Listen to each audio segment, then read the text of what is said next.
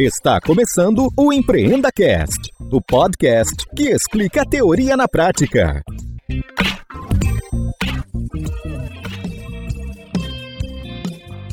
Esta temporada tem o apoio do patrocinador Verity, uma empresa focada em transformação digital e pronta para te auxiliar nessa jornada.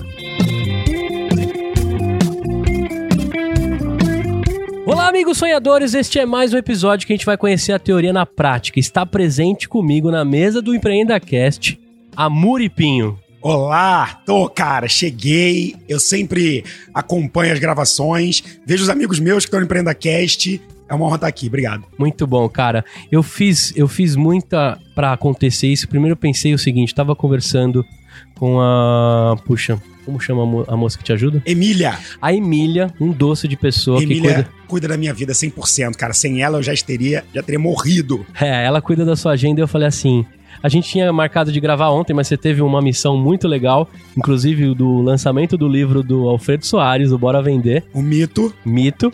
E a gente teve que desmarcar, mas eu falei, cara, eu preciso pegar uma Muri, nem que seja no laço. Aí eu falei, será que ele topa gravar no, no Santos Dumont, que vai ser louco, né? Dois empreendedores se encontrar no Santos Dumont para fazer o negócio acontecer. Eu E falei, rolou. cara, que loucura. Como é que. Esse é aquele que não perde a oportunidade mesmo. Ele falou: eu também tô lá, meu voo daqui a pouco, você vai chegar, vamos gravar lá.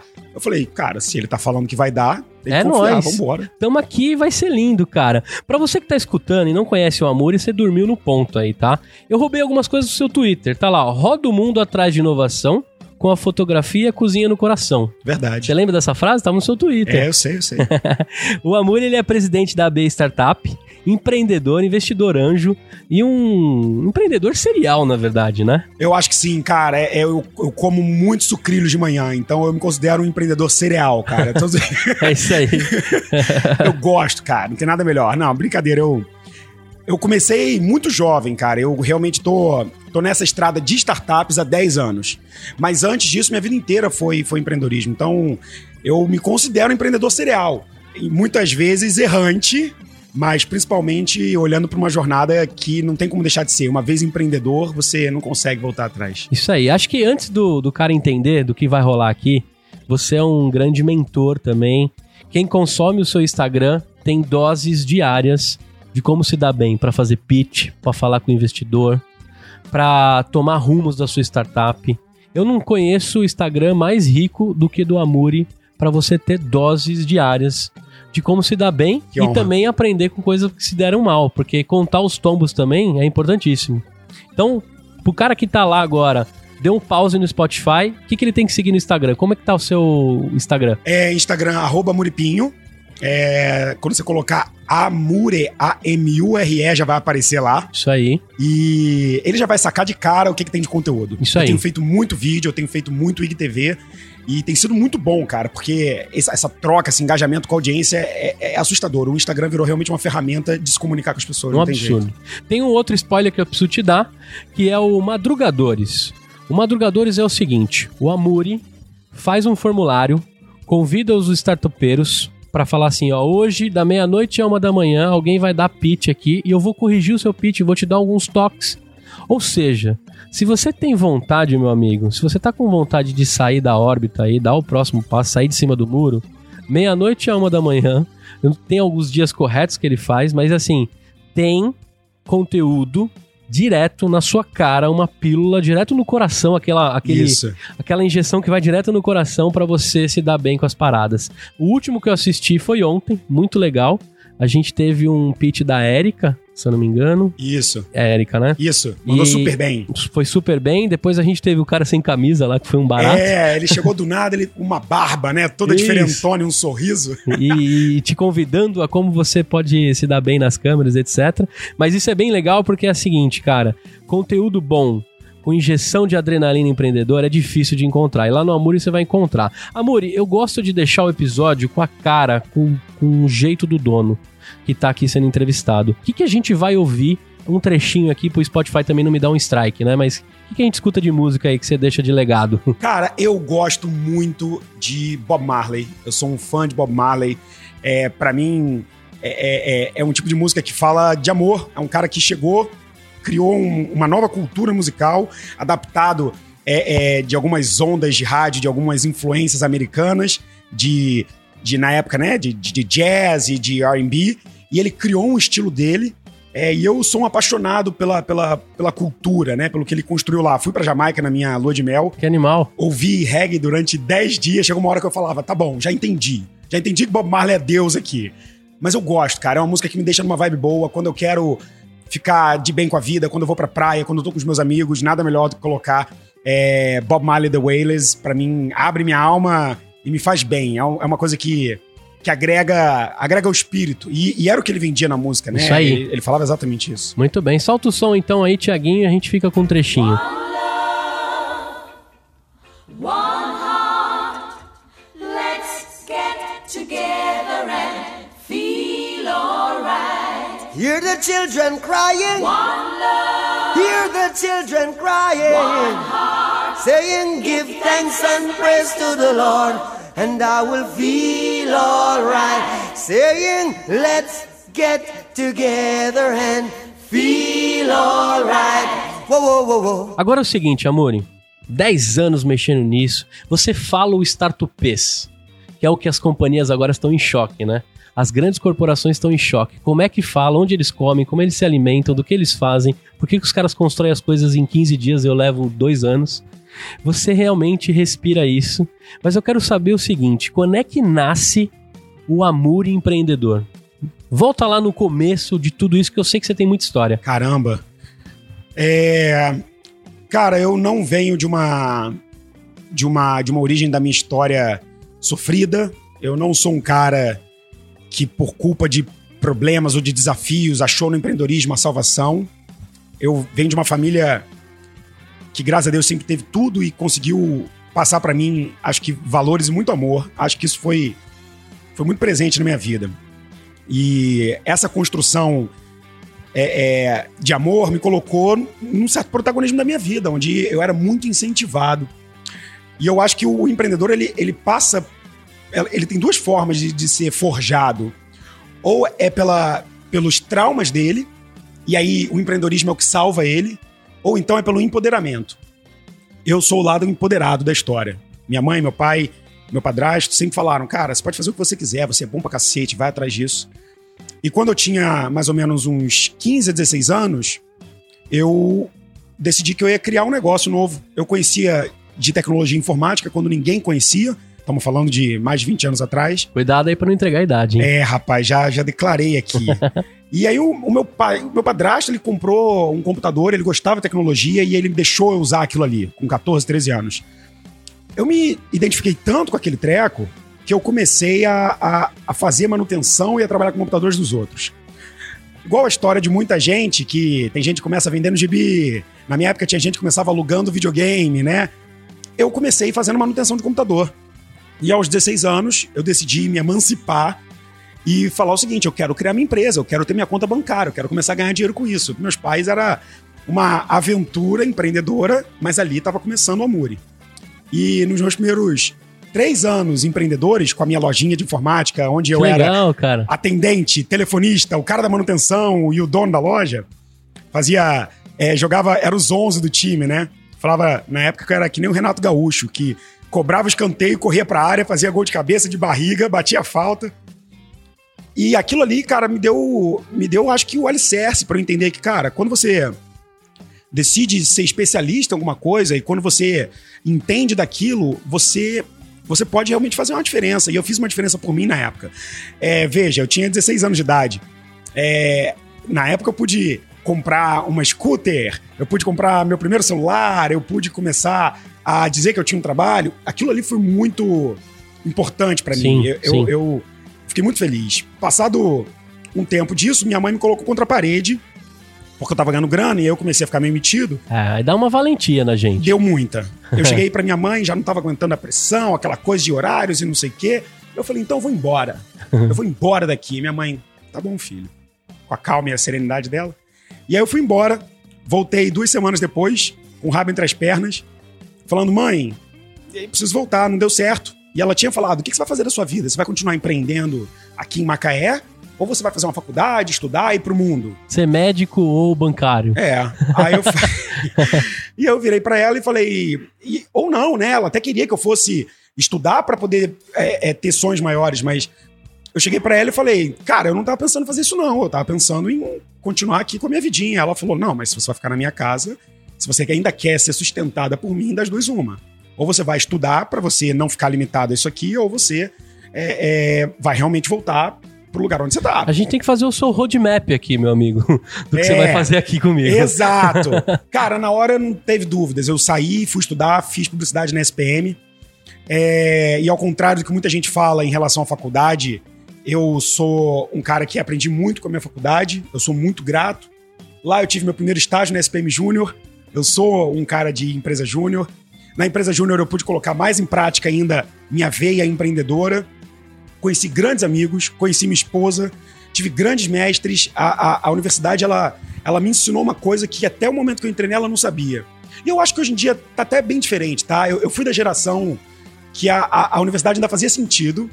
Hoje eu sei que ela é cada vez mais contestada, porque ela não tá conseguindo conectar com a Sim. realidade, é, é, principalmente empreendedora. E com os skills Não atuais. tá, e eu sei disso. É, eu até invisto numa empresa é, é, que combate isso, que forma as pessoas depois que elas saem da faculdade, porque você praticamente não sai formado para as vagas de hoje Uhum. em dia. Mas na época foi muito importante para mim, porque ela me ensinou a estudar.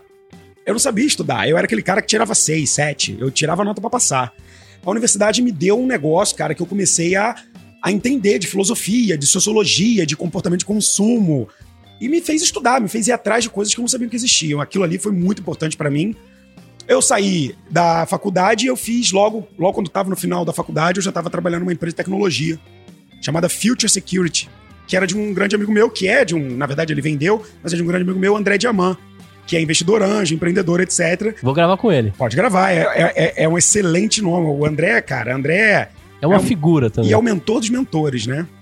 É, quando tá tudo meio confuso, vai lá que você vai ter uma dose cavalar de virada de chave, assim. Ele é um cara que provoca do jeito certo. E aí eu tive esse estágio com ele, aprendi na fonte, bebi da fonte. E quando eu tava fechando minha, fechando minha faculdade e estagiando na Future, eu falei, André, chegou a hora de eu voltar para Macaé. Eu fiz a minha faculdade, eu aprendi muito com você, eu quero voltar para empreender. Voltei para a cidade, montei agência de publicidade, montei dois restaurantes, montei uma, uma empresa de mídia de banheiros, né, que nem tinha aqui no Rio de Animal, Janeiro. cara, que E animal. em três anos eu fiz, assim, tudo que você pudesse imaginar. Três anos depois, é, os restaurantes deram certo, eu vendi um restaurante, a boate acabou fechando, a agência não deu muito certo. Mas eu decidi que eu tinha que voltar porque Macaé continuava limitando o que eu podia conquistar. É, eu lembro claramente do dia que eu cheguei três anos depois de Macaé e que eu fui tentar falar inglês com uma pessoa, e eu sempre tive um inglês razoável, bom assim, Uhum. e eu não sabia mais nada, cara. Aí eu falei, nossa, eu não tô usando nada disso aqui. Ou seja, Macaé, apesar de ter uma excelente qualidade de vida, de eu estar feliz em lá, ela, ela não estava me provocando o suficiente. Voltei pro Rio de Janeiro, e aí eu comecei o que eu considero a minha jornada dentro do mundo das startups. Uhum. É, entrei numa empresa que investia ou tinha uma proposta de investir em negócios inovadores, uma espécie de um, de um, de um fundo de famílias ali, né? Era. É como a gente fala no, no- no mundo das startups, tem algumas pessoas que realmente têm capital para investir em novas ideias. Eles estavam fazendo uma, uma empresa que ia analisar essas ideias, etc. E me chamaram para ser o cara que ia avaliar isso do ponto de vista de investimento, para dizer sim ou não nos investimentos. Você Um ano dava match com o que tava rolando no mundo. é, um ano depois, trabalhando lá, eu avaliei, sei lá, uns 12 projetos e disse sim para alguns, mas eles não investiram em nenhum deles. Eu falei, cara, o que, que tá acontecendo? Eu digo sim, vocês não investem. Eles, cara, a gente não viu nada até agora que a gente queira colocar grana. Eu falei, então tem um negócio para vocês. E aí eu apresentei o que seria é, a Sync, que foi a minha primeira empresa no Rio de Janeiro, uma empresa de desenvolvimento de aplicativos mobile. Isso foi em 2008 para 2009. Que legal. A Sync nasceu numa época em que ainda não existia App Store. Numa época em que ainda não existia. Era Google, tudo mato. Era tudo mato. Não tinha Android, não tinha. O A Jobs. tecnologia WAP na Era né? o app, tanto Era que a o gente desenvolvia um app.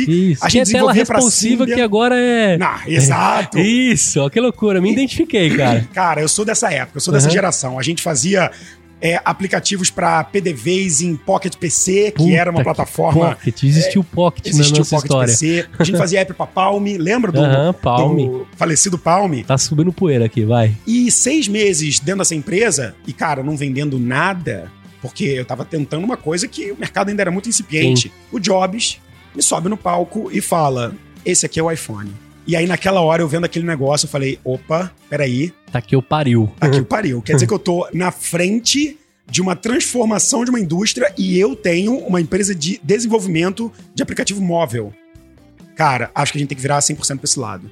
Quando os caras lançaram o iPhone, a gente comprou um iPhone, começamos a testar em cima dele, não dava pra desenvolver nada ainda, não tinha um SDK, o iPhone era um, era um smartphone burro, era só os aplicativos da primeira página, você não podia desenvolver pra loja.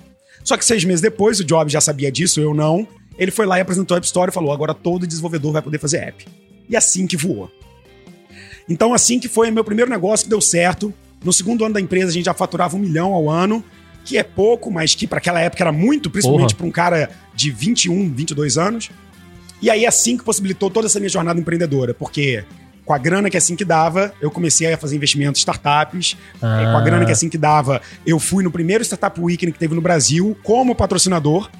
E cheguei lá com a minha marca Sync, subi no palco, peguei o microfone, não sabia nada de startup, absolutamente nada. E aí eu subi no palco, me deram o microfone e nesse Startup Weekend, na banca, só na banca, estava o Dave McClure da 500 Startups, o Júlio do Peixe Urbano, o Yuri de Itaí da Aceleradora. Assim, só tinham peixe grandes. Aham. Me deram o microfone e falaram: esse é o nosso patrocinador. Amuri, o que você tem que falar para esses 150 empreendedores aqui? Aí eu falei, gente, eu não entendo muito startup, mas eu entendo de negócios digitais e de aplicativos. Se tiver alguma ideia boa aqui, eu quero investir. Que loucura. Naquela hora eu virei investidor anjo. E foi chute. Eu tinha capital, porque assim que tava dando lucro, Sim. mas eu não sabia nada daquilo ali. Tanto não sabia nada que, ao final do Startup Weekend, eu investi em uma das empresas. Eu investi no terceiro lugar, que faliu. O quarto lugar, sabe quem era? Quem? Thales Gomes com Easy Taxi. Cacete. Com uma É. história fantástica. Isso. E eu conheço a versão dele de como ele pivotou e fez a Easy. Pois é. E eu, naquele dia, vi aquele louco falando disso. Achei, esse garoto tá viajando. Eu faço aplicativo, ele não tem a mínima ideia da complexidade disso. Tá loucão? Loucão, quer falar com. quer acabar com as cooperativas, quer. Não vai dar certo. Vai morrer? Como mentor, na hora eu falei, irmão, não vai dar. É. Aí ele falou, beleza, Vai continuou fazendo, investi no terceiro lugar e o quarto era o cara. E ele fala, Muri, você é o investidor anjo que dá mais mole que eu conheço na vida, porque se você tivesse investido 50 mil em mim naquele dia, você estava multimilionário. Aí eu falo, Thales, todo investidor anjo tem a sua história de insucesso. É eu tenho a Easy. Olha só que É case isso de insucesso. Puta, e- e gostoso de contar isso, Pô, né? pra cacete. Flertou com a Easy Taxi. Exato. E olha só, aquele, aquele dia foi um dia marcante, cara. Três coisas ali aconteceram, na verdade. Primeiro, foi o primeiro Startup Weekend que aconteceu. Então eu me coloquei como anjo e apareci ali. Segunda coisa, que apareceu o Easy Taxi. O Thales subiu e apresentou o Easy Taxi pra Quebrando todo uma mundo. cultura absurda Quebrando dentro do tudo país. é. e, e- e sendo contestado. Ou seja, é o exemplo do empreendedor que às vezes vão falar pra você não seguir e às vezes você segue e dá certo. E teve um terceiro ponto aqui. Foi o primeiro dia que o André Diamant, que tinha recém vendido a empresa dele, foi chamado por mim. Eu falei, vem pra cá. Ele, o que, que é isso? Eu falei, um evento de startups. Ele, o que, que eu vou fazer lá? Eu falei, eu também não sei o que que eu tô indo fazer. Vamos nessa. Vamos comigo. E ele foi e se posicionou como mentor, como investidor anjo e participou da banca junto comigo. Então, aquele dia também foi o dia que André Diamant começou no mundo do empreendedorismo e a gente tem uma história desde antes disso e a gente continua até hoje. Ou seja, é- é, foi um dia marcante. Eu diria que esse foi o dia D do meu início no mundo das startups. Que animal, cara. A gente. é, eu te acompanho, mas eu não tinha noção. Eu não sei se você já contou essa história em outros lugares. Talvez quem tiver Nessa em palestra. profundidade, não. Muito legal ser isso. Essa parte que eu sou apaixonado, cara. Eu, eu costumo dizer assim: tem o Startup Hunter. Eu sou um hunter, na verdade, de empreendedor, porque eu gosto Animal. das histórias. Isso que é muito louco. O André, eu troco o WhatsApp com ele, que eu quero gravar muito com ele. Então, André, a gente precisa gravar. Ele deve estar na Flórida, tentar numa missão também que ele me contou. Isso. É, mas ele também é um cara completamente maluco. O mentor dos mentores, né?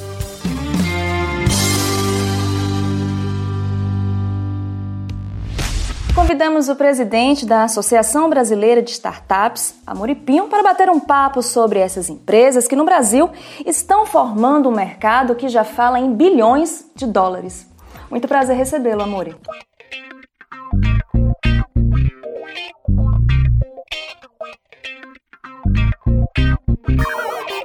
Eu queria saber o seguinte: Como é que você parou na cadeira de presidente da AB Startups? E conta pra mim o que é a AB Startups e a importância de uma instituição como essa pro cara que tá ouvindo do outro lado, que talvez despertou agora o empreendedorismo, Legal. ou o cara que tá remando e não consegue fazer nada, ou o cara que vai descobrir o jeito dele.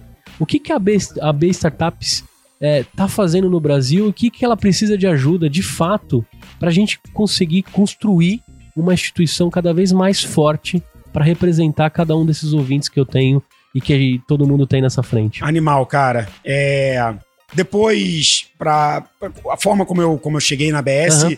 é, é porque depois desse, desse dia D, eu me envolvi cada vez mais com o ecossistema. Foi Comecei, picado. é, picado, comecei a investir, comecei a participar mais, me coloquei em eventos, comecei a criar negócios com uma pegada mais escalável, startups, etc. E essa, essa, essa posição de investidor anjo, de empreendedor, de um cara que ia para os eventos, começou numa época em que pouca gente fazia a me dar um certo protagonismo. E as pessoas me chamavam, cara, você entende empreendedorismo, você fala sobre isso, quer participar desse evento, quer participar do board dessa empresa, quer ser curador da Campus Party. Aí eu fui curador da Campus Party da área de empreendedorismo. mesmo? Mas rolava um troco também ou os caras só chamavam pra. Não, na época não tinha troco nenhum. Ah, é? Não, É era no amor. 0800, era no amor. Tudo no amor. Não, hoje em dia eu falo que a gente tá comendo caviar do empreendedorismo, cara, porque eu consigo viver de empreendedorismo, não só da atividade do meu negócio, mas de falar de, de empreendedorismo, né? De, de, de falar da, de inovação. Eu ganho Sim. dinheiro com isso. Na época, não. Na época era tinha 0800, talvez você pague a sua passagem. Isso, entendeu? e aí você vai, se vira pra chegar até se aqui. vira. Mas, mas, mas fazia sentido na época, entendeu? Eu também tava começando, então não, não tinha autoridade pra Aham. botar banca. E, e eu aceitava muita coisa que eu achava que podia é, contribuir pra minha jornada. Quando eu fiz tudo isso, cara, e eu já tinha empreendido com a Sync, já tinha feito um monte de investimento, já tinha sido curador da Campus Party, tinha feito o primeiro Startup Weekend numa favela no mundo. Caraca. É, a gente fez o primeiro Startup Weekend numa favela no mundo, foi um negócio louco, onde é, as pessoas que moravam é, é, na região foram é, é, os empreendedores do Animal, dia, né? Foi animal, incrível. animal. Onde saiu até uma startup chamada Help Saúde, se eu não me engano. E o convite para vir para a ABS aconteceu é, por essa presença no ecossistema. Entenda que, na época, a ABS é, tinha um funcionário, é, 18 associados e o André Diamant, que já tinha feito um, um exit, né? Que já tinha feito uma saída e estava junto comigo nessa, foi chamado é, pelo Guilherme Junqueira, que era o único funcionário é, da Sync na época, da Sync, desculpa, da ABS na época, chamou o André Diamant e falou: Cara, eu quero que seja presidente. Ele falou: Eu só vou se o Amuri for meu vice. E eu falei, cara, eu não posso, eu tô numa pegada empreendedora maluca agora, eu não posso despender meu tempo nisso. Na época o presidente era o Gustavo Caetano, Aham. que já tava há dois, três anos à frente da BS. E aí o André falou: não, fica tranquilo. O Junqueira falou: fica tranquilo. O vice, cara, é só caso dê alguma merda. Entendi. Aí eu falei: ah, tranquilo então, né? Ainda ganhei um LinkedIn aqui, né? Aham. Beleza, deu merda. Seis meses depois, o André teve que entrar num projeto, não pôde continuar na BS e falou: filhote, Vai que é tua. vai que é tua. Aí eu falei, cara, peraí. Não, ainda tô numa construção, ele vai dar certo, vai nessa. E Tava na assumi. chapa comigo, meu É, brother. cara, entrou nessa. É. Eu entrei e foi, e foi uma transformação na minha vida, cara. Isso a gente tá falando de que ano? a gente tá falando de 2015. 2015. Quatro anos já quatro tá- anos, isso. E nessa época, depois de criar muita coisa, de criar, é, é, de ter startups, eu fundei o, o Blogo, fiz um, um- Fui pro Vale do Silício, captei grana com, com investidores anjo, empreendi lá nos, nos Estados Unidos, no Vale, conheci dos ecossistemas, quebrei um, um outro negócio que eu tinha chamado Crossfire, ou seja, já tinha passado por muitos altos e baixos, falhado. Naquela época que eu fui chamado para ser vice, bem naquele momento, a 11 startup que eu tinha investido foi comprada pelo grupo B2W, que é dona da Submarino, da Americanas, Uhum. etc. Eu tinha feito 10 investimentos, só queimei dinheiro. Na época eu tinha perdido, sei lá, uns 450 mil reais até o momento.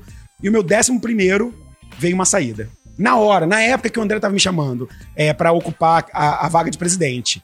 E aí aquilo entrou numa hora tão perfeita, porque eu tava vendendo uma empresa que eu tinha feito um investimento anjo, que tava pagando a conta de todos os meus erros anteriores e me dando mais grana para fazer novos investimentos. Caralho, Não, foi velho. uma saída incrível.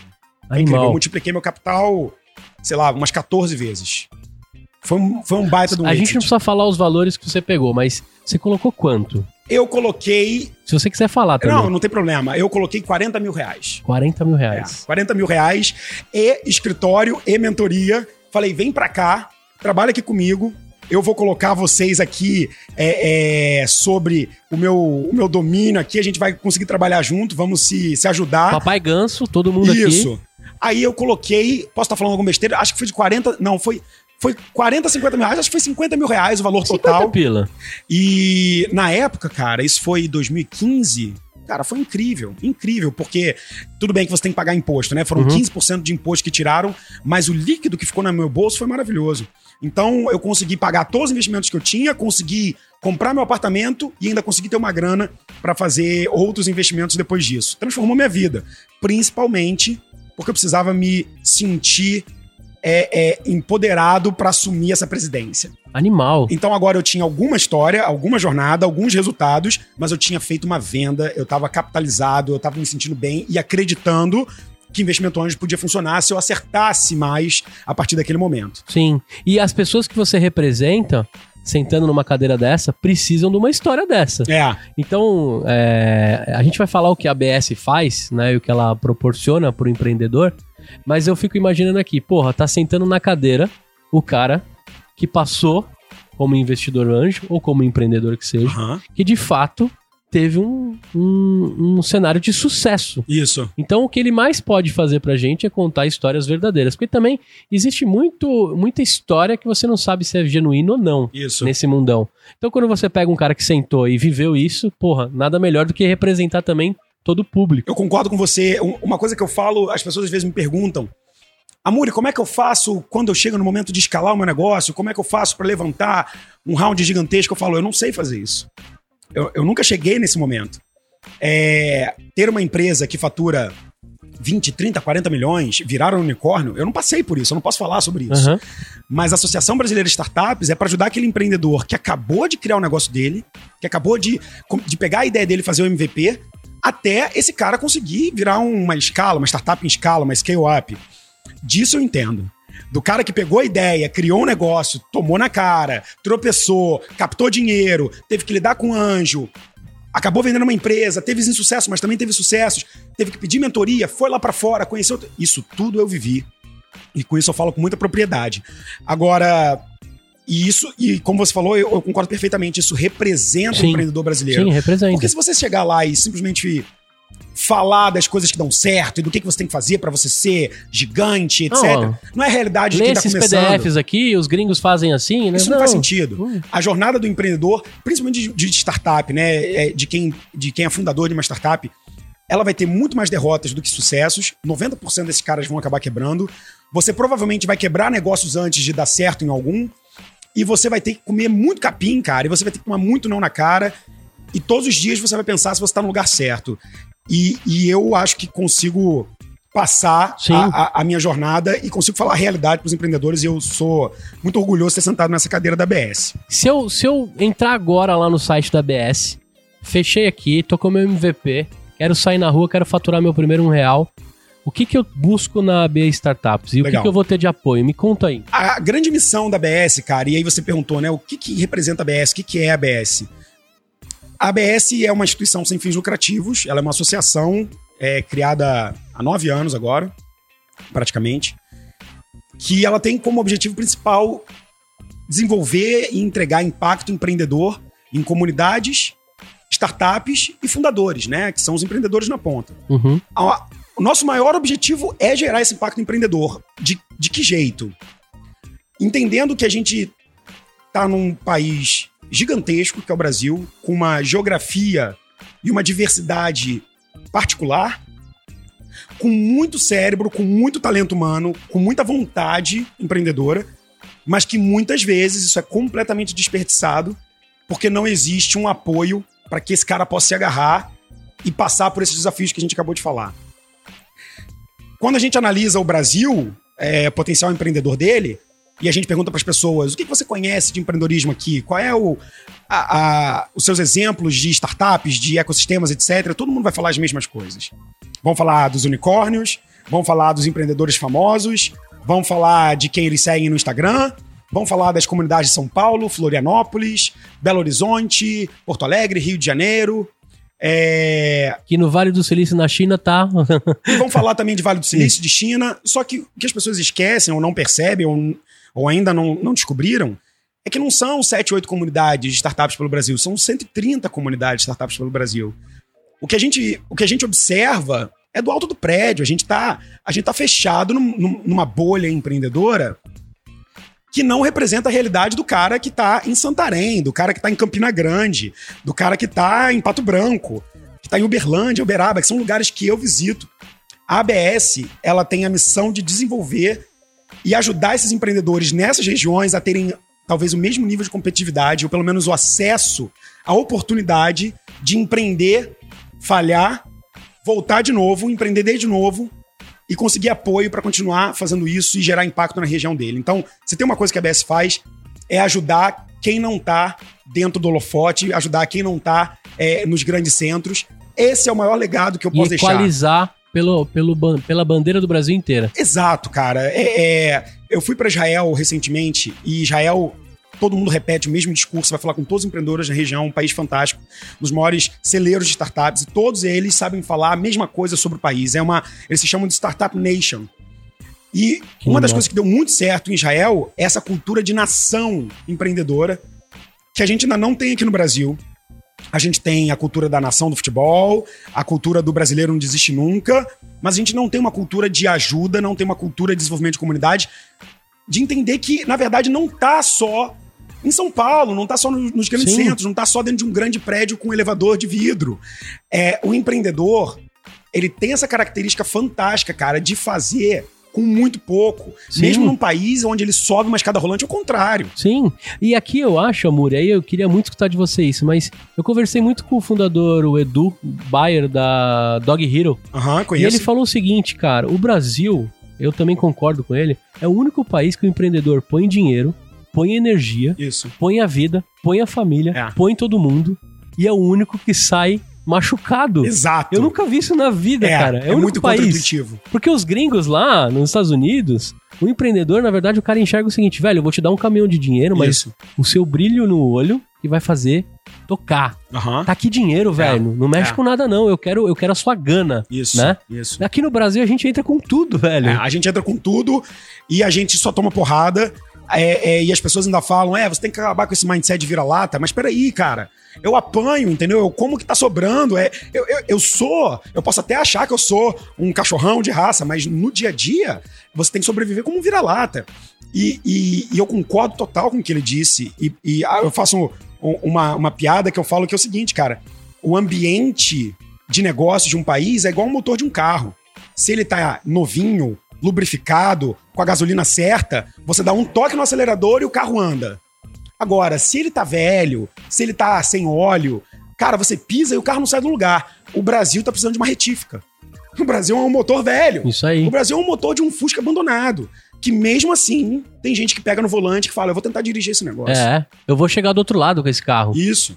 Então eu, eu, eu acho que é muito difícil, mas ao mesmo tempo, cara, a gente tem tanta gente boa, tanto exemplo legal, tanto resultado, tantas startups que não dá pra desistir. Não dá, não dá. Independente do que acontece lá, é, é, é missão nossa e eu acho que é, é, é, é, um, é, um- é uma, é, um- é uma visão, uma paixão minha, sua também, Uhum. de quem tá ouvindo aqui a gente, é, transformar o nosso país de um país de matriz econômica rural, agrária, industrial, etc., para um país de inovação, Sim. de talento humano, porque daqui a pouco tempo, cara, não é muito, daqui a 10, 20, 30 anos, não vai ter espaço para todo mundo. O trabalho, como a gente conhece, vai ser completamente revisto e Diferente. desconstruído e só vai sobrar o cérebro empreendedor. É o cérebro empreendedor, não é o cara que vai pilotar a, a mesa de cirurgia, não é o cara que vai pilotar o escritório de contabilidade. É o empreendedor que consegue criar o algoritmo, é o empreendedor, é o empreendedor que consegue criar é, a inteligência artificial. É, é, ou seja, o empreendedorismo é a única saída para o nosso futuro onde a máquina vai ser melhor do que o homem em tudo, Sim, menos em ser humano. Isso aí. Então, o, o- o- DNA de inovação, ele, ele é o DNA empreendedor. E isso é o que a gente pode ter aqui no Brasil, porque a gente tem proficiência para isso, sabe? É a nossa habilidade natural. Totalmente. Eu acabei de vir de um pitch day, eu trabalho numa grande seguradora sul-américa, eu sou responsável pela área de inovação, e a gente fez um pitch day lá. E a minha figura é o seguinte: eu tô aqui para defender os startupeiros, então é um dia que eu fico dividido entre o, o CLT e o CNPJ dos caras. E uma das coisas que eu falei lá é o seguinte: primeiro, não precisa ir no Vale do Silício para ver gente inteligente Isso. e empreendedor bom. Eu venho de Potato Valley. Sabe onde é Potato Valley?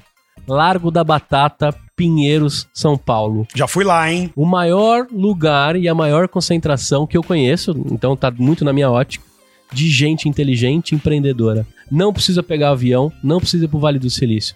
Dá um rolê comigo no Largo da Batata que eu te mostro as, as empresas mais inovadoras, os caras mais malucos que eu conheço.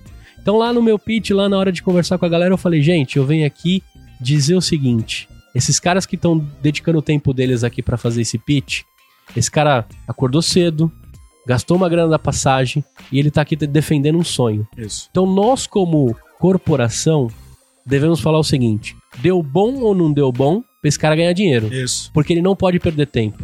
E esse cara tem um relógio contra ele. Então eu tava lá defendendo o seguinte: vamos aqui curtir o momento, conhecer essas mentes brilhantes e fazer negócio com esses caras. A gente precisa fomentar o pequenininho conversar com a grandona. Isso. Porque senão, meu amigo, não vai sobrar nada. E aí, eu, um- uma missão, olhando no olho de todos, eu falei, cara, eu vou ser o cara que vai te dizer, não deu bom, segue o seu rumo, vai gastar tempo com outro, ou deu bom pra cacete, se joga que você vai se Legal. dar bem. Eu, e eu costumo levar esse discurso pra todo mundo. Não precisa ir longe pra conhecer mentes, e a gente tem que fomentar. Cara, se você perguntar pra mim, você usa Uber ou 99? Eu uso 99, sabe por quê? Porque é brasileira, agora é chinesa Aham. mas é brasileira.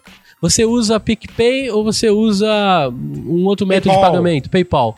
PicPay. Legal. PicPay 2012 os caras investiram em QR Code, Animal. entendeu? E é animal. Então, tudo isso que eu faço, essa paixão, eu acredito. Outra coisa também que eu queria falar com você dentro desse é, porra, empreender no CNPJ do outro, o intraempreendedorismo. Descobriram que esse cara é rockstar agora, cacete! É. Desde que eu entrei no mercado de trabalho, você empreender no CNPJ do outro é legal pra Isso, cacete. é genial. Então, a gente tá vivendo um momento, graças a Deus, que tá todos esses holofotes, porque a gente sabe que ficam os fortes, Isso. né? E de fato, o nosso, o nosso ecossistema vai ganhando força. Sim. O que eu fico com medo são as situações que acontecem dos empreendedorismos de palco, É. os caras que vendem sonhos intangíveis, Sim. e a gente a- acaba lidando com o, o jeito, o pensamento e os, é, as pessoas que estão vulneráveis, né? Porque, na verdade, cara, eu conheço muita história de superação que o cara se agarrou numa ideia, foi vender brigadeiro, foi vender churros, foi vender cachorro-quente e conseguiu carregar a família inteira.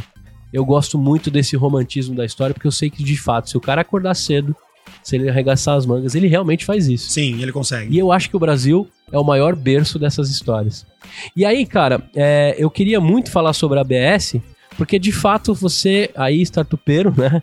Você é empreendedor, ou o rótulo que você quiser carregar, você precisa se afiliar uma instituição dessa que vai te ajudar muito. Sim. Você que tá longe, ontem a gente viu no Madrugadores um cara que deu um pitch de, da Bahia, né? Ele era Foi Feira de Santana. Feira de Santana.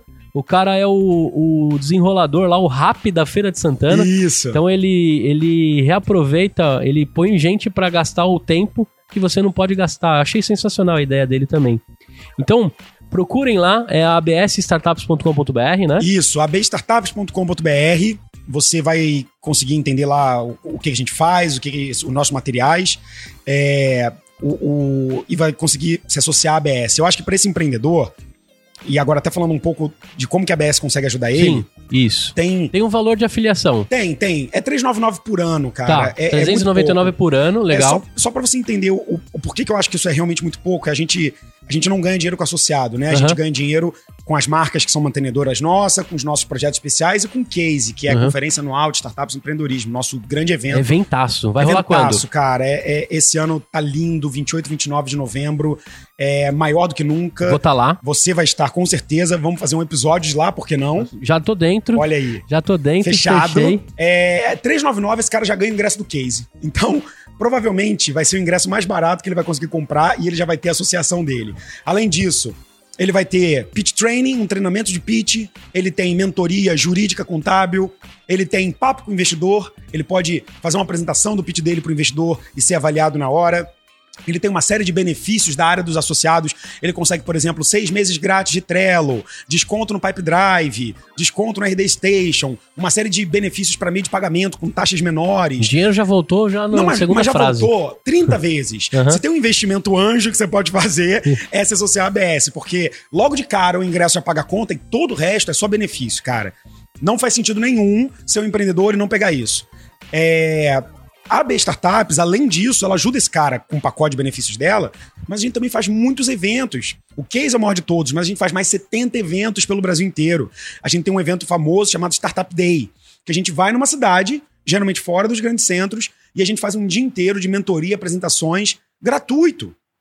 Esse cara só precisa ser associado da ABS e bomba. Assim, os eventos dão 150, 200 pessoas e a gente faz em várias regiões do Brasil. Inclusive, é, é, uma, é, tem uma coisa bacana em, em falar aqui, eu aproveito até a, a oportunidade de falar que os eventos da ABS são feitos distribuídos pelas regiões do Brasil para garantir que todo mundo tem acesso. Então não tem panelinha de sudeste, de sul. A gente faz uma distribuição é, é justamente para ter uma integração com o resto do país. Então a gente faz em todos os estados brasileiros, todos, ponto. Todas as regiões do Brasil têm eventos do, é, da B Startups. E todos os nossos eventos têm no mínimo 40% de mulheres no palco, de mulheres na nossa, é, é, como nossas mentoras. A gente acredita muito em diversidade, porque isso é o retrato do Brasil, cara, pelo amor de Deus. Sim. Se eu não consigo fazer com que o ecossistema de startups seja um retrato do meu país, eu tô criando um clube. E a única coisa que eu não posso fazer é criar um clube. Isso. Eu tenho que criar uma nação empreendedora. Não pode ser bolinha de meia. Não pode. Então a ABS, cara, vale a pena visitar. É, além dos nossos eventos, além do trabalho com o ecossistema, além dos benefícios para esse associado, tem uma coisa muito importante que a gente faz, que é a informação. A gente é fonte de informação para governo, para mídia, para imprensa. Temos a maior base de dados do Brasil Absurda, aberta, aberta. aberta, que é o startupbase.com.br. Acesse, você consegue ver todas as startups por estado, por cidade, por momento, por tração. É a base de dados do ecossistema. Animal. E, e a gente provê isso pro mercado, além de pesquisas, radiografias. Ou seja, alguém tem que fazer o serviço sujo. Sim. Alguém sim. tem que pegar isso tudo e condensar, dar informação pro mercado, fazer um raio-x do ecossistema. Essa é a B Startups. Quantas startups estão mapeadas atualmente pela B Startup? 12.700 startups hoje. Hoje, tem uma chamada lá no Instagram da, da B Startup que tá querendo conhecer empreendedores do Centro-Oeste. Isso. Acho que é a chamada atual. Então, se você tá ouvindo aí, é do Centro-Oeste, se cadastra lá, vai pra ficha, segue aí o, o lance. O Instagram da ABS. A B Startups. AB Startups. Eu tô falando ABS, né, cara? Desculpa, mas AB Startups. Segue lá o Instagram, tem muita informação bacana. Isso. Também tem conteúdo. E além de tudo isso que você ganha pela AB Startups, você também ainda ganha a figura do Amuri, que vem pendurada ali Sim. com toda essa bandeira. Então você tem mais conteúdo ainda e um cérebro por trás que faz todas essas manivelas rodarem.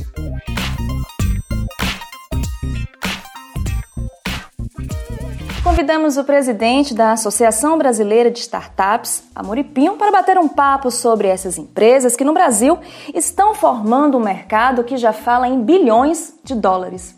Muito prazer recebê-lo, Amuri.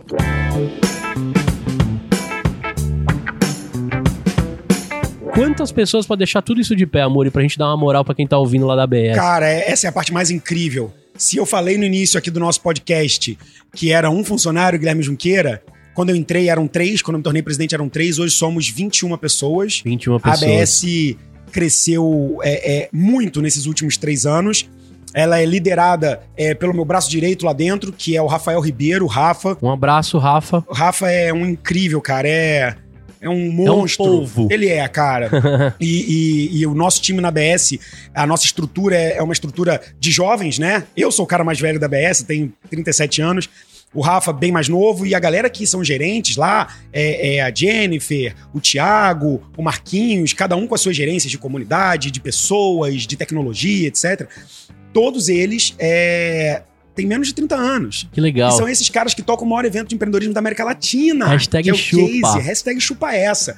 Os caras são muito brabos, o time é incrível. E toda a nossa equipe de comunicação, nossa equipe de inteligência, a Luísa Zambrano, que faz toda a parte de dados, pesquisas e mapeamentos. Cara, muita É, transpiração. É muito incrível. Daniel Fazoli, que é o nosso CEO lá, que tá organizando a operação pra dentro de casa. Eu sou muito orgulhoso, cara, de poder trabalhar com esse time. Equipe o time é fantástica. brabo, irmão, brabo. Todo mundo tem que parar e bater palma mesmo, porque esses caras estão ali dedicando uma grande parte da vida deles em prol do ecossistema. Animal. Eu quero dar um beijo no coração de todos vocês e agradecer como empreendedor, porque a gente sabe o quanto é difícil é, é, encontrar empreendedores. Se você encontra no churrasco, você gruda no cara e fala com ele. Se você encontra no, no ônibus, você gruda e fala com ele. A gente gosta e respira e a gente quer que todos os empreendedores recebam o mesmo, a mesma atenção e tenham as mesmas oportunidades que a gente. O mais bacana do empreendedorismo é que você vibra com a vitória do seu brother mesmo. Eu fico louco quando meus É amigos acertam na cabeça, tá ligado? Isso é muito doido. Você fala, cara, deixa eu te contar, eu conheço um cara que fez isso, isso e aquilo, e o cara tá do caralho. É. E aí eu também eu sou o maior desconstruidor de, de frases tipo, você viu fulano? Do nada. Eu, eu adoro pegar a frase do nada, não, É. Do cara. nada, Deixa eu te né? falar, É, brother. é. Por trás desse nada tem uma ralação. Porque se um dia você falar que o Gustavo do nada fez alguma coisa, eu vou te esganar, brother. Porque todos esses Joãos, É. todos esses Pedros e essas Marias Isso. ralaram pra cacete. Então, um beijo enorme pra toda a sua equipe, Amuri, que mantém isso vivo, que mantém essa base viva. É uma base fantástica. É, se você precisa de conteúdo, se você está numa corporação, se você ainda não está empreendendo no seu CNPJ, mas você está no CNPJ de outro, a B Startups tem uma base imensa para sua companhia Isso. se relacionar com, os start- com as startups. Então vai lá, cara, é uma fonte genuína, é uma fonte endossada, assinada de gente séria. Beleza? Cara, muito gostoso ouvir tudo isso. Eu quero saber mais sobre você. Eu tô preocupadaço porque dá pra falar três horas com você. Ah, vamos fazer outros episódios. Outros episódios. Cara, é... conta um pouco pra mim o seguinte, cara. É... Como é que é ser um grande influente nas redes sociais? A gente falou muito sobre Instagram e tal. E Isso. como que você imagina esse mercado assim? Porque eu imagino que responder os seus directs não deve ser uma coisa fácil, cara. É. Como é que é tudo isso? Me, me conta assim. Porque tem uma parada que a gente é apaixonado e eu consigo falar de empreendedor para empreendedor. A gente tem uma parada que não é dinheiro, não é nada, não é discurso raso. É uma parada que é impactar pessoas. E nas redes sociais, a gente consegue impactar pessoas. Cara, eu terminei o Madrugadores ontem Aham. e eu fiquei com adrenalina no travesseiro, tá ligado? A vibe daquelas pessoas, mais de mil pessoas que ficaram online, Incrível. entraram comigo no travesseiro. Cara, Como que é isso? Cara, me explica essa parada. é, eu acho que isso, isso tem sido talvez a minha maior paixão é, nos últimos meses. Eu decidi que eu ia realmente criar conteúdo. Eu comecei a construir a minha audiência. Eu não tinha muitos seguidores há dois anos atrás. Não tinha uma lista de e-mail, não tinha um podcast, não tinha nada. Eu era um empreendedor que estava à frente da BS. Era convidado para palestrar, etc. Mas eu fiquei pensando, o que, que eu posso fazer é, quando eu não tô em cima de um, de, um, de um projeto, quando eu não tô visitando uma cidade, quando eu tô no avião. Eu falei, cara, por que não começar a compartilhar algumas coisas por aqui? O que me fez entrar nessa pegada, de verdade, foram os stories. Porque nos stories eu vi uma forma de eu poder dar uma pílula rápida de alguma coisa que eu pudesse passar para aquelas pessoas ali.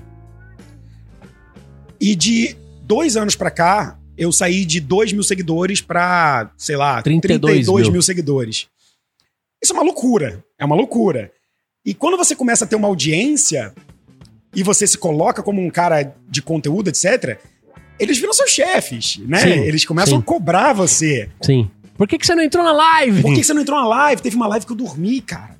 Teve uma live que eu dormi antes, eu perdi a hora, era 11 horas da noite. Eu falei, ah, vou dormir, uma das primeiras. Eu acordo faltando meia hora ali, tomo um banho. Apaguei, acordei duas da manhã com pessoas mandando mensagem: cadê a live? Você dormiu. E aí eu pensei, cara, o que, que eu faço? Eu entro ali, invento uma desculpa, gente, é internet, não sei o quê. Eu falei, cara, se eu nunca tive que falar mentira na frente da câmera, não vai ser agora. Aí eu peguei, pessoal, excelente a live de hoje, foi ótima. Espero que vocês tenham gostado. Eu não pude participar, mas vocês devem ter gostado muito. A galera, kkkk. Eu adorei isso. É, o Instagram hoje é a forma que eu tenho de me relacionar com esses empreendedores. E se a missão é, é, que eu tenho é tentar gerar impacto positivo pro mundo, cara, o Instagram é a forma mais direta e, e viral de se fazer isso. Eu posto algumas coisas, eu recebo dezenas de mensagens. Às vezes enchem aquelas caixinhas lá de pessoas que você não conhece. Sabe Aham. aquela. O Instagram tem Sim, a caixa sim. de entrada e a caixa de, ó, isso aqui talvez seja spam. Aham. E nunca é spam no meu caso. É sempre alguém querendo falar comigo que não tá na minha rede ainda. E às vezes tem tipo 99, 150 mensagens. Eu tenho uma máxima, cara, que eu falo em todos os eventos que eu subo no palco. Eu respondo tudo. Eu, Amuri, não quero saber. Eu vou levar um mês pra responder aquelas pessoas, mas eu respondo.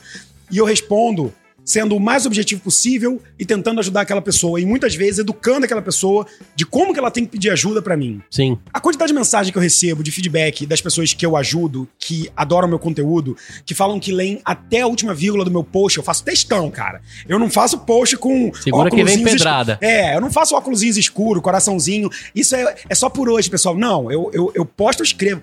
Cara, é gigantesca. Aí eu te falo uma coisa: não tem como você não se impactar, não tem como você não se envolver, não se emocionar com o carinho que as pessoas dão quando a gente ajuda elas, entendeu? Sim, animal. é muito animal. É difícil ser influenciador, mas é muito mais recompensador conseguir mudar é, a realidade de alguém. E eu acho, de verdade, que por mais é, é, distante que possa ser essa relação, porque eu tô atrás de um celular e ele tá do outro lado também, os conteúdos que eu crio ajudam aquelas pessoas. E aí eu, eu, eu decidi que eu ia fazer uma coisa completamente diferente do que eu via no Instagram. Porque eu consigo ir lá e mostrar lifestyle, eu consigo ir lá e mostrar aos meus amigos, eu consigo ir no Instagram e fazer um post que vai viralizar. Eu vou ganhar um monte de seguidor, mas eu não vou ser um conteúdo relevante, eu não vou estar mudando a vida de ninguém.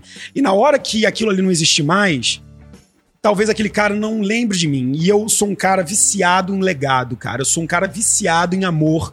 Eu sou um cara viciado em, em, em ver que eu consegui ser útil para as pessoas. Então eu decidi que eu ia fazer conteúdo de verdade, que eu ia falar o que, o empreendedor pergunta, que todo dia eu ia responder as perguntas e respostas, que eu ia fazer um conteúdo ensinando a fazer pitch, a como captar grana, que eu ia ensinar esse cara a como se relacionar com o investidor, que eu ia ensinar como fazer a ideia dele virar um MVP. E eu ensino tudo isso lá. Sim. É, De graça. de graça, cara. Ah, uma outra coisa. É Mastermind, é, grupo de WhatsApp, Close Friends. Porra nenhuma. É. O conteúdo do meu empreendedor vai ser sempre de graça pro resto da minha vida. Eu não tenho medo de falar isso aqui, nesse microfone. Eu não vou cobrar nada pelo meu conteúdo pro empreendedor, porque isso me desvia da minha real missão, sacou? Eu posso, obviamente, ganhar dinheiro fazendo palestra, e eu ganho muito dinheiro fazendo palestra, quando as empresas me contratam pra eu ir lá e falar pra mil empreendedores, 300 empreendedores, 500 empreendedores. Mas o empreendedor, esse cara é um fudido de grana. Sim. Esse cara tá startupeiro ali, ele tá pensando se ele consegue ter grana pra às vezes pagar um Google AdWords pra contratar o próximo Vai vender o funcionário. carro e vai andar pra, de a pé. E eu vou cobrar desse cara, eu não tenho coragem de cobrar dele. Animal. Eu posso cobrar de investidores anjos, né? Eu tô agora fazendo um curso que eu ensino pessoas do mercado que têm capital a se tornarem investidores anjos. caralho. É uma coisa que eu tô fazendo uma imersão fodida. Mas, cara, esse cara tem grana. A primeira pergunta é: você tem mais de 200 mil pra investir só em startup? Aí o cara fala: tenho, beleza. Quanto representa o seu patrimônio? Aí o cara, 10%, beleza, você tem capital pra fazer o meu curso, eu vou e cobro dele, mas ele tem dinheiro. O empreendedor não tem. Então eu acho um absurdo. Eu realmente acho um absurdo quando você explora o desespero do empreendedor, quando você explora a falta de perspectiva do brasileiro e você vende pra ele que você vai ter uma imersão, um close friends, um grupo fechado, é, na minha mansão, porque você tá vendendo um sonho vazio. Você não vai ajudar esse cara cobrando dinheiro dele. Você vai ajudar ele, sabe como? Fazendo conteúdo, respondendo as perguntas do cara, fazendo uma live que ele vai lá e faz o pitch dele ao vivo. Sim. É se doando pra esse cara, entendeu? É o mínimo que eu posso fazer, porque eu só tô aqui porque o empreendedorismo me salvou. Porque o Isso aí. empreendedorismo me colocou nessa roda. Eu não posso abandonar essa minha origem, Cara, cara. sensacional. É, é- é- isso é visceral, cara. Isso, isso mexe comigo. É, eu, eu fico até emocionado mesmo, cara, de verdade, porque. eu fico Caraca, mesmo, fico mesmo. que delícia, velho. Porque, cara, não tem nada melhor do que você chegar num lugar, numa comunidade e aquela galera tá com um brilho no olho brabo, sabe? Foda. De que você conseguiu mudar alguma coisa, sabe? E isso pra mim é fudido. Então, esse DNA do Instagram, essa conexão ali, é, é o que hoje me alimenta. E toma muito meu tempo e Animal. parte importante de se falar, eu só consigo fazer isso hoje porque a minha principal função é ser presidente da BS. Porque se eu tivesse à frente de um negócio, eu não ia conseguir. Sim, sim. Um empreendedor que tá ali, founder, à frente da startup dele, ele não vai conseguir fazer conteúdo que nem sim, eu faço. Sim. Eu tenho que dar graças a Deus por eu ter conseguido vender empresas, já tive dois exits, sou investidor anjo, consegui me dar bem. Ganho dinheiro com palestra e hoje eu consigo ter tempo pra poder ajudar os outros. E não é uma coisa, ei, meu Deus, altruísta, nossa, gente, dá um troféu pra ele. Não, cara, eu tenho tesão nessa merda. Sim. Então, eu, eu sou feliz de poder fazer isso, sou feliz de fazer porque eu gosto de fazer. E E é entrelaçado com a sua função como presidente de, uma, de Claro, uma instituição. claro. É, Então- é, calhou de ser o storytelling perfeito, Isso entendeu? aí. Eu ajudo, eu capturo valor e engana-se aquele que acha que eu tô só doando. Eu recebo muito, sacou? Eu recebo muito convite, muito carinho, muito amor, muita visibilidade por causa disso. Animal. E, e- e eu consegui encaixar. Eu, enquanto empreendedor da minha própria carreira hoje, sou Isso um aí. cara feliz que consegui encaixar missão, paixão, grana e impacto. Animal, cara, animal. Eu tô, assim, é, é uma vibe. Você é um cara incrível é, na rede social, pessoalmente. Poucos aqui conseguiram é, desfrutar do momento que a gente teve aqui, de fato, por que a gente faz as coisas, empreendedor. E eu sou muito apaixonado por tudo isso, cara. Eu tenho um prazer imenso ter te conhecido. Você é muito grato de um dia ter cruzado contigo, conseguido gravar. E eu falo isso de coração, porque quando eu resolvi é, construir o EmpreendaCast, se você perguntar, Gustavo, qual- tá em todos os episódios registrado isso. Qual que é o seu objetivo com o EmpreendaCast, Gustavo? Eu quero conhecer gente inteligente, contar histórias, inspirar, inspirar pessoas e de fato me divertir, cara. Pra mim aqui tá sendo uma das, uma das tardes mais legais Maneiro. no Rio de Janeiro. A gente tá aqui dentro do aeroporto Santos Dumont, no lounge da reserva, Sim. com ar-condicionado no talo. A gente tá aqui numa parada. É, o presidente manda mesmo nessa parada. Ele falou: vou arrumar um lugar pra você gravar e a gente vai conseguir. A gente tá aqui num lugar muito legal. E tudo isso, cara, pela corrente do bem, É. tá ligado? Eu acho que o cara que quando ele terminar esse episódio aqui, se ele não tiver uma atitude, ou mesmo que ele vá dormir pensando nas coisas que ele tem que mudar na vida dele, de fato a gente impactou pessoas. Sim. Eu queria re- também ressaltar pra galera o seguinte: você tem um podcast que tá no Spotify que chama Pitch. Pitch. Pitch. A gente vai falar pouco sobre pitch aqui, porque eu acho que o cara tem que consumir lá no seu podcast, né? E também o cara que tem mais de 200 pau, que não representa X do patrimônio dele, quer ter um curso, onde que o cara te encontra pra ter um curso contigo? Maravilhoso. É, cara, primeiro respondendo o que você falou, eu tô honrado de falar aqui. A gente não tem muita oportunidade de, em profundidade, contar a nossa história. É, você é uma simpatia, é um cara que, que extrai isso. É, esse empreendedor que quer saber mais sobre pitch, que quer saber mais, me acompanhar um pouco mais, o podcast está disponível no Spotify, também no Apple Podcasts. É, eu fiz utilizando o Anchor lá, né? Tem uma série de plataformas Que é também no- vida. é, também no, no Google Podcast está disponível. O podcast é o Pitch, e esse podcast, cara, ele tem uma pegada interessante. Ele é feito pro investidor anjo, mas ele ajuda talvez até mais a própria startup. Porque eu tô falando pro investidor anjo o que, que ele tem que procurar na startup. Eu tô falando como é que ele se relaciona lá, eu tô falando o que, que ele avalia no pitch. O empreendedor malandro, ele ouve aquilo. É só mudar as pessoas. É uma das pessoas, ele fala, ah, então é isso que eu tenho que fazer, ah, então é dessa forma. Então eu recebo mais feedback de empreendedores falando, Amuri, eu agora entendi que eu tava fazendo errado, do que os próprios investidores. Mas muitos investidores consomem aquele conteúdo, porque, em resumo, cara, o que eu descobri é, eu ajudo o empreendedor do zero até ele conseguir o primeiro cheque. Por quê? Porque eu acho que depois que ele consegue o primeiro investimento, o anjo, fica mais fácil para ele conseguir colocar toda aquela visão dele em prática. E eu ajudo pessoas do mercado, que já tem grana, que já deram certo, a dar o primeiro cheque. Porque eu tô trazendo dinheiro para o Animal. ecossistema. Então, quanto mais gente eu conseguir mostrar que, cara, você já investe na bolsa, você já investe em CDB, você já investe em fundo imobiliário, pega um pedaço desse dinheiro e vem colocar em startups. Ah, Muri, mas eu não sei como investir em startups. Eu te ensino. Então, pitch é para esse cara aprender as bases do investimento anjo e também é para o empreendedor saber o que, que o anjo está procurando. Depois que esse cara faz o podcast do Pitch, esse investidor, eu garanto que esse cara já está habilitado a começar a conversar e fazer investimento em startups. Mas para ele investir, startups têm um, um objetivo, é, tem uma natureza diferente de outros investimentos. Startups é, são um negócio de risco, né? A chance de você é, ver o seu capital é, transformado num- numa ideia que não deu certo e aquela startup falhar é grande. Então é necessário que fazer um investimento anjo você tenha consciência de que você está colocando dinheiro numa coisa que pode acabar em nada. Sim. Então esse cara tem que ter patrimônio. E não pode ser todo o patrimônio dele. Imagina, o cara tem 3 mil, 300 mil reais juntados e vai investir tudo em startup. Ferrou. Se esse cara perder esse dinheiro, vai faltar poupança lá pra vida dele. Então, garantido que esse cara consegue investir 10% a 15% do capital dele em startups, beleza. Esse cara então pode fazer o curso comigo. É uma imersão. O nome da imersão é investidores. Uhum. Simples assim. O site é investidores.vc, investidores VC. E o nome é Investidores e eu ensino em dois dias, um sábado e domingo, tudo que eu aprendi nos últimos 10 anos investindo em Animal, startups. animal. Eu tenho a intenção de passar tudo que eu sei e no final desse curso, quem fez o curso comigo entra no meu pool de investimentos e tudo que eu investi eu levo para eles e tudo que eu investi eles podem co-investir comigo. Ou seja, você só vai investir no que eu botar dinheiro. Caralho, você põe o seu na reta. Não tem curso. Skin in the game. Isso aí. É. Animal. Então você aí que tá ouvindo e tá nesse momento, acho que tem tudo a ver. A gente deixou a dica aqui. É, Isso é muito bacana, cara, que é o walk the talk, né? É. Meu, meu inglês é péssimo, tá? Porque eu não fiz CNA. Aham. Então a CNA, o dia que me patrocinar, eu posso melhorar a pronúncia Alô, aqui. CNA, abre o olho. É, mas você de fato tá falando e praticando a parada. Então, fica a dica aí pra você.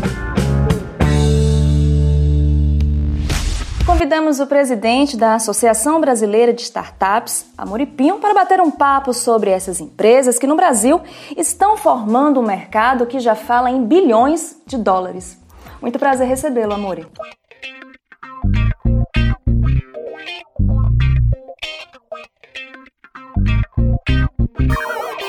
Amuri, é, eu tinha muitas outras coisas que eu quero te perguntar, mas eu quero te fazer um convite. Eu queria colocar algumas pílulas suas, uns momentos que a gente se encontra para inspirar mais gente. E nesse lance de angel, de investimento, eu queria deixar uma dica sua que é muito legal e muito direta que tá no seu Instagram. Por cara, é, vamos explicar pra galera os níveis de investimento? Vamos. A gente consegue dar uma explanada assim do Family Friend Fools, o Angel Money? Conta aí o jeito Amuri de explicar isso pro cara que tá lá como empreendedor ou como angel e sacar as granas que a gente tá falando. Isso. É, você tem vários estágios de investimento é, que começa com o FFF, que a gente chama, que é o Family, Friends and Fools. Que, cara, são aquelas pessoas que te conhecem há muito tempo e que vão colocar a primeira graninha só pra você tirar a ideia e transformar em MVP. Às vezes a gente tá falando do dinheiro do próprio empreendedor, do bolso dele, às vezes é o carro que esse cara vende, às vezes é um tio que é empreendedor e que decide botar ali 25, 30 mil reais pra esse cara transformar aquilo em alguma coisa. Passado dessa primeira fase, esse empreendedor que acabou de criar um negócio, ele precisa começar a ter resultados, tração com aquilo ali que ele está fazendo. Conseguiu os primeiros usuários, a primeira receita recorrente, está ali fazendo 5, 10, 15 mil reais. Esse cara já pode captar dinheiro com o investidor anjo, que é o segundo round, então, né? É a segunda escalinha. Imagina uma escada, o segundo degrau é esse investidor anjo. Passado pelo investidor anjo, que é um cheque que pode vir ali entre 150 até 300, 400 mil reais, talvez até um pouquinho mais, você entra no Seed Fund, que é a grana do capital semente, né? O Seed Stage. O capital seed, aí sim, ele é um investimento entre 500 e 600 mil reais até 1 milhão e meio, quase 2 milhões. Certo. Aonde que você consegue esses dinheiros? O FFF, que é o primeirinho de todos, com a sua rede de contatos. O investidor anjo, dinheiro é com o investidor anjo. Eu sou investidor anjo, tem vários outros por aí, você pode pesquisar, participar de eventos de anjo e apresentar sua ideia. O seed money, que é essa grana entre 500 a 1 milhão e meio e 2, você já tem alguns fundos que fazem isso. É, algumas aceleradoras também conseguem dar um cheque um pouco maior hoje em dia para você fazer esse seed fund. Você tem alguns fundos perdidos, algumas linhas de financiamento que às vezes te dão dinheiro a fundo perdido, é, mas basicamente você vai encontrar é, instituições que assinam cheques de 500 a 1 milhão de reais. Isso é um seed money, que é o Uhum. terceiro degrau dessa escada. Passado isso, o que que é esperado desse empreendedor, né? Captou investimento anjo, ele tem que tracionar, tem que mostrar ali que ele está conseguindo crescer em 18 meses. Pegou o seed money, esse dinheiro é para quê? É para escala de atendimento, é para esse cara aprimorar produto do ponto de vista de CS, reter usuários, investir mais em canais de aquisição e um pouco mais forte pisando é, é, no marketing e no produto. Quarto degrau é o Series A. É quando esse cara começa a entrar no Venture Capital. Aí a gente tá falando de cheques de 1 milhão e meio até 3, 4 milhões de reais, às vezes até um pouquinho mais. E a partir dessa escada, na hora que você já pega esse tipo de investimento, significa que você já é uma empresa grandona. Vamos lá, cara, a partir de 1 milhão e meio, no seu caixa para você queimar em 18 meses, para que, que serve essa grana?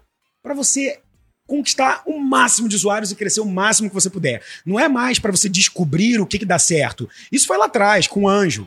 O dinheiro do Series A é para você pisar no acelerador.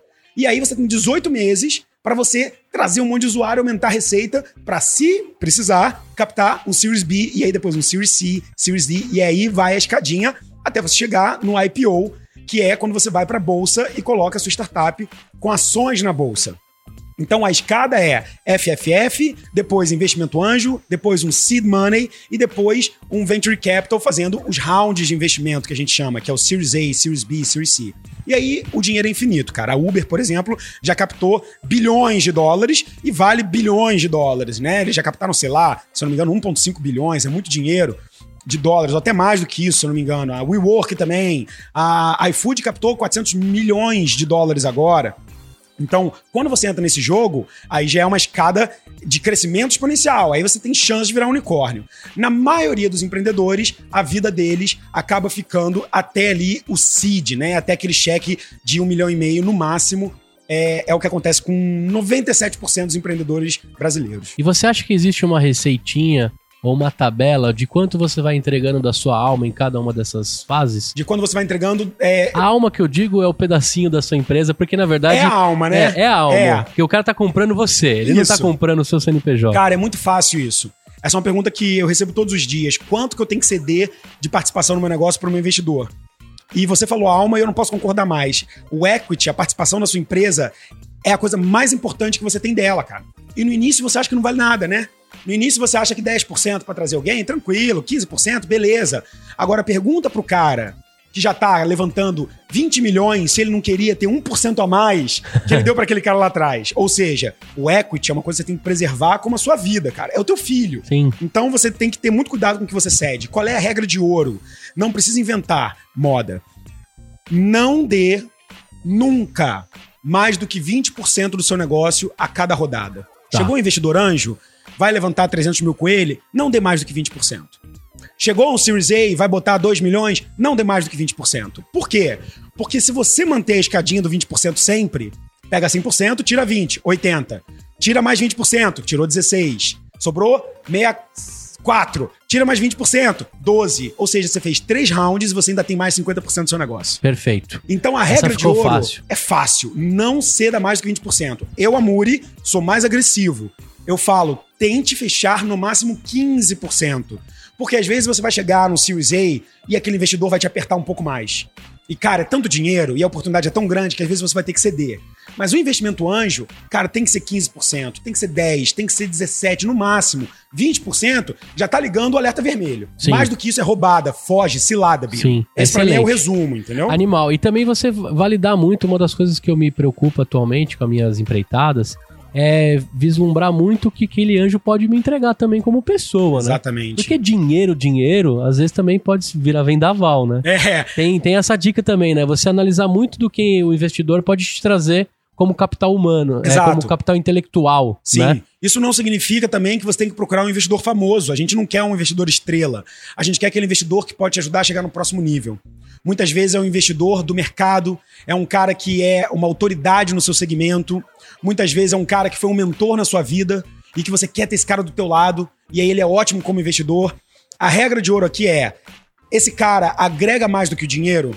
Sim, ótimo. Quantos caras você consegue trazer a cada rodada? Por que, que eu vou ter só um investidor? Será que não é melhor dividir em quatro grandes nomes? Será que eu não consigo três em vez de um só dando 200 mil? Pega quatro dando 50.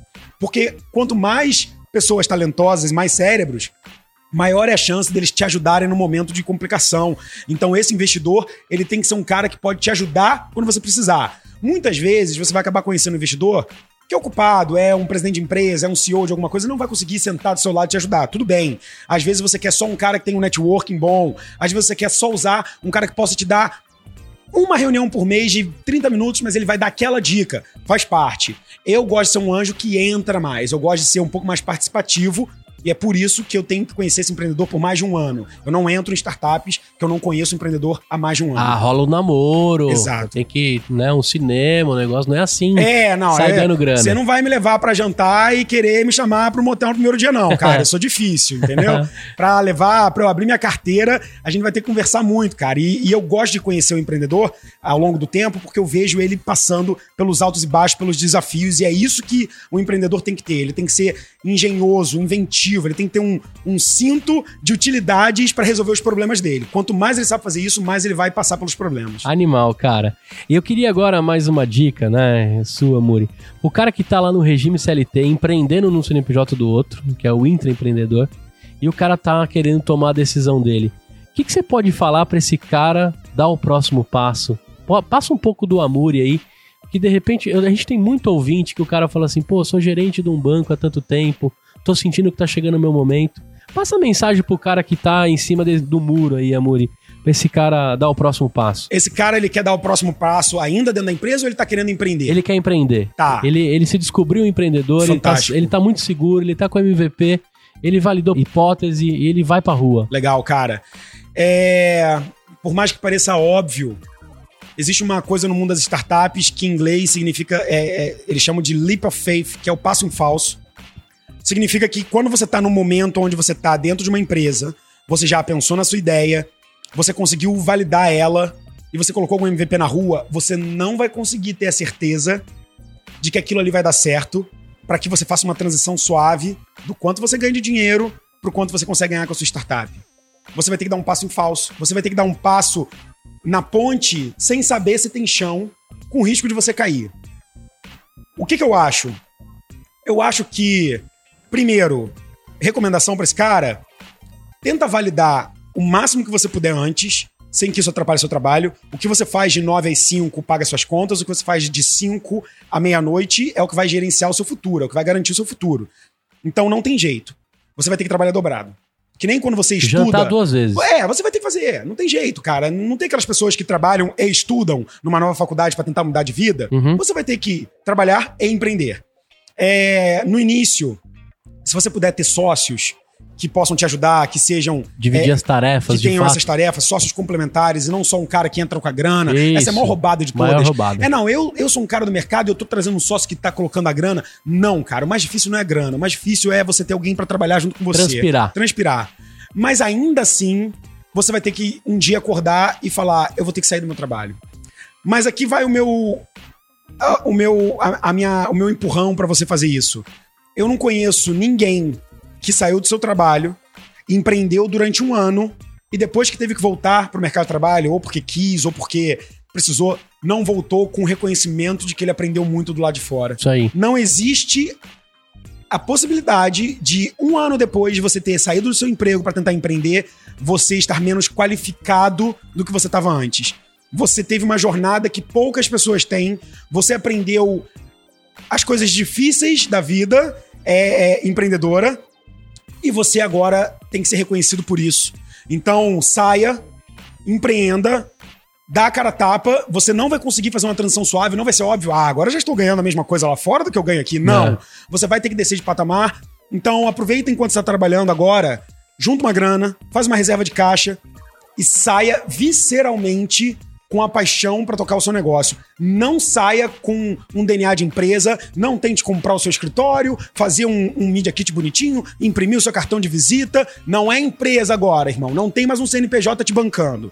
Agora é você. Então, ó, solta a camisa social e o blazer, bota uma camiseta, entendeu? Prepare-se para pintar seu próprio escritório, vai para uma sala chumbrega, fazer teu próprio café, junta essa grana, porque o mais importante agora é ganhar tempo. Então, encara essa jornada, porque eu tenho certeza que se der tudo errado, das duas uma. Ou você foi picado pelo empreendedorismo, vai ser igual a gente, daqui a Uhum. pouco você vai estar empreendendo de novo, ou você vai voltar pro mercado com reconhecimento de que você tentou criar algo incrível. Sim. Então não tem essa, cara. Se você tá certo de que chegou o seu momento, só vai e a vida é feita desses experimentos. Se você não fizer isso, você vai se arrepender profundamente. Que animal, cara. Isso serviu pra mim também. Eu vivo um momento. Eu sou muito apaixonado pela empresa que eu trabalho. Mas na verdade eu descobri que eu sou apaixonado por problema. Eu gosto Sim. de resolver situações. É isso que movimenta o empreendedor. E a gente sente o momento que, que a cadeira ficou pequena, que você precisa voar com as asas. Eu já quebrei uma empresa também. Eu tive uma agência de marketing digital em Salvador. Quebrei. E eu peguei as coisas e falei, cara, eu vou voltar tudo de novo. É. E a fênix do empreendedor é o seguinte: eu vou dar um chupa pra todo mundo. que Eu comecei tudo de novo, construí uma carreira e eu vou me jogar de novo. Irado. E a gente vive nesse lance de se cair eu me levanto, se eu cair eu me levanto. Então, acho que o Amuri sintetizou muito bem o que eu penso. E a, a segurança do empreendedor é essa. Cara, se você for lá e quebrar a cara, quando você voltar, você é um cara muito maior. É isso. E outra coisa que também eu já saquei, velho. Um ano de um empreendedor num CNPJ de outro equivale a cinco de uma pessoa trabalhando no modelo tradicional, Total. que também tem o seu reconhecimento Eu durmo e acordo com uma headhunter, eu sou, com, eu sou casado com uma pessoa de RH, Aham. então eu convivo com os dois extremos e eu sei que é muito importante carreira. Mas a gente que é apaixonado por essa adrenalina, por esse frio na barriga, não dá pra explicar. A gente vai passar aqui o episódio inteiro. Então, acho que pra você aí que tá em cima do muro, meu amigo, não tem mensagem melhor que essa. E outra coisa que eu queria tirar de você, Amuri, cara, como é que é o dia a dia do Amuri? O que, que você consome de conteúdo pra ser essa máquina de conteúdo que você é? Que, que faz manter o seu cérebro vivo, cara? As atitudes empreendedoras que a gente fala, né? Cara, é. Um, eu viajo muito. E eu acho que quando você viaja, você está observando. Eu, eu, eu gosto de falar que eu, que eu me coloco como antropólogo. É, o antropólogo, ele, ele chega num lugar e ele observa, ele anota, ele tenta entender o ser humano. E eu faço muito isso. Eu observo, eu às vezes escuto muito mais do que eu falo. E viajar, me expor a essas influências faz com que eu é, enxergue oportunidades, faz com que eu descubra problemas que antes é, é, eu não via. Então acho que viajar, me colocar exposto e, e- e provocar essa atitude é talvez o que me traz é, é, mais insights. A segunda coisa, disparada, são os próprios empreendedores, é a própria troca do Instagram. É quando eu faço uma live e eu leio os comentários depois, eu vejo a galera falando um monte de coisa inteligente. É quando eu abro perguntas e respostas. E aí as perguntas são incríveis. E aí eu respondo uma pergunta, eu falo, nossa, eu vou responder essa pergunta aqui, mas essa história vai acabar em 24 horas. Isso aqui é muito importante, eu tenho que fazer um IGTV desse negócio, tenho que fazer um vídeo, tenho que falar no podcast disso. Tem que ir lá no Telegram, que eu tô lá. Isso, tem que ir lá no grupo. Cara, é outra fonte de conteúdo, né? Além do podcast, além da newsletter, além do IGTV, além do Instagram, o Telegram lá, o grupo que a gente criou, Madrugadores no Telegram. Animal. Cara, Recomendo. cada vez que alguém puxa um tema e as pessoas falam, nossa, você me salvou, eu falo, opa, aqui tem uma coisa que pode salvar os outros. Na verdade, o ser humano, cara, ele não é difícil, ele tem um comportamento natural de manada. Quando você coloca algumas coisas, quando você se aceita errante e você aceita publicar e testar coisas, é só você observar o que, que faz a galera vibrar. Quando a galera vibra e fala, nossa, você me salvou, é isso que você tem que fazer mais. Quando dá certo é quando você tem que dobrar a aposta. Então, o que, o que me faz é, é ser, o que você falou, a máquina de conteúdo, é me expor. Quanto mais eu me exponho e mais eu produzo, mais eu recebo, mais eu recrio. Animal. Animal. É. Mamuri, uma das coisas que eu fiz aqui também no podcast foi bater na porta de alguns outros empreendedores e falar assim, cara, me ajuda a manter essa parada de pé.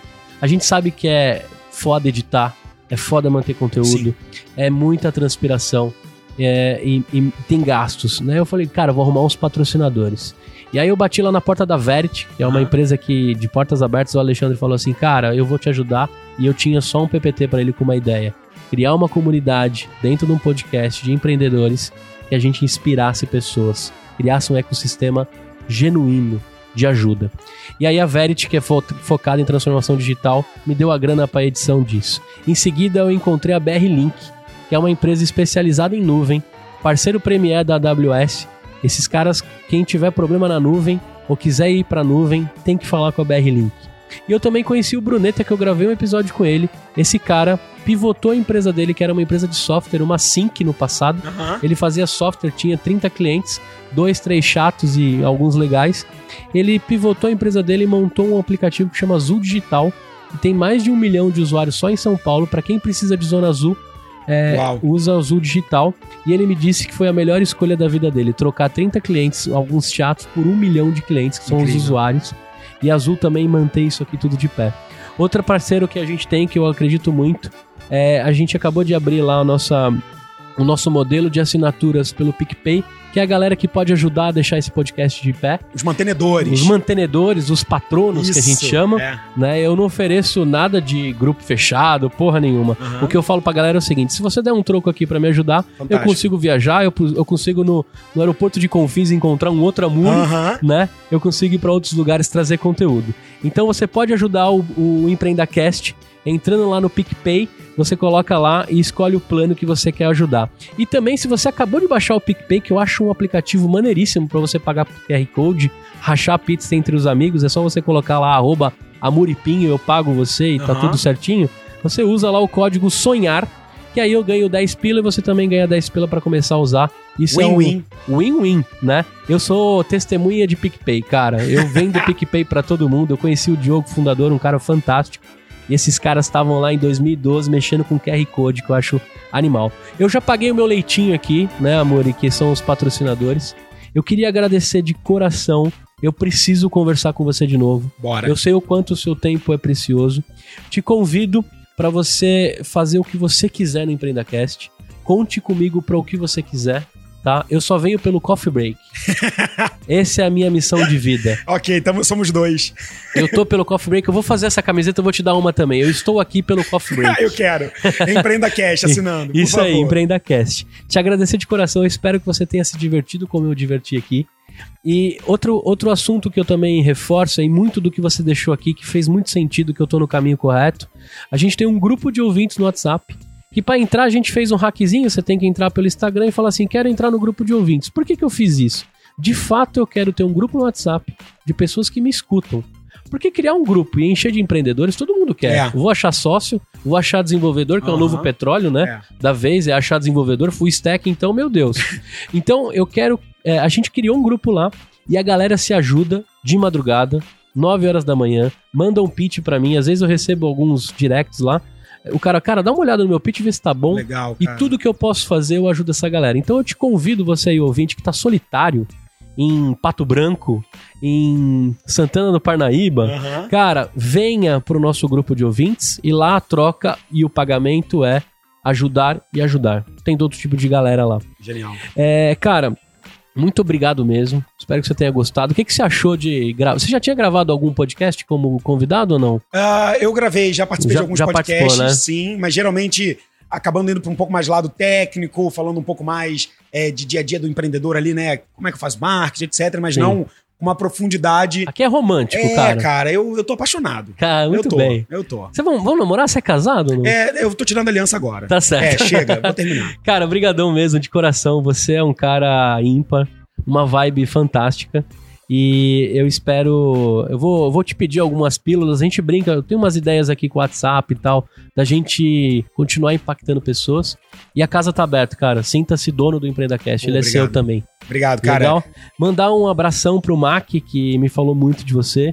O Alfredo, que eu consegui gravar, falou muito bem de você. Você é um cara genuíno entre os seus amigos também, cara. Acho que dificilmente eu vou encontrar alguém falando mal de você. E se eu encontrar, eu vou dar porrada, tá? Ah, muito Fica bem. sabendo que você tem um cara que vai te defender aí. Cara, pra você, empreendedor, que ficou com a gente até o final, eu espero que você tenha se divertido assim como eu me diverti, cara. Eu vou te pedir o seguinte: não deixa de comentar, de mandar seus feedbacks e de ajudar o EmpreendaCast em todas as nossas redes, arroba EmpreendaCast, tá?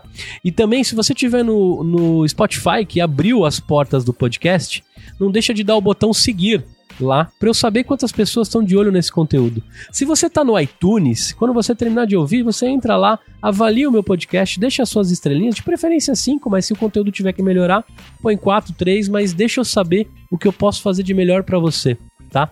Eu agradeço demais. E outra coisa que eu tenho um recadinho para você, eu tenho feito oficinas de podcast totalmente gratuitas. Eu quero ensinar o Brasil inteiro a fazer podcast. Te convido, Amuri, vai ter uma oficina todo mês, a gente conversa aí. Eu sei que é difícil você estar lá em São Paulo na correria, mas você aí que está com vontade de fazer podcast, eu vou ensinar de graça. Siga lá no meu LinkedIn, é só procurar Gustavo Passe, agitador de inovação, que é o cargo que eu me dei. Não existe. A minha esposa Red Hunter falou: Cara, eu nunca vi agitador como job title de ninguém na vida. Então, a gente se vê até a próxima e um abração, Amuri.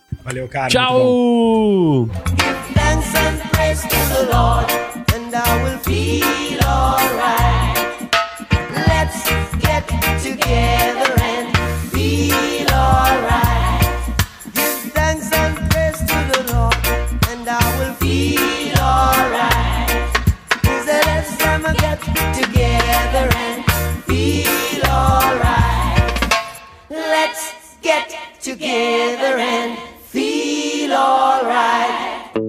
Esse podcast foi editado por Tiago Lima.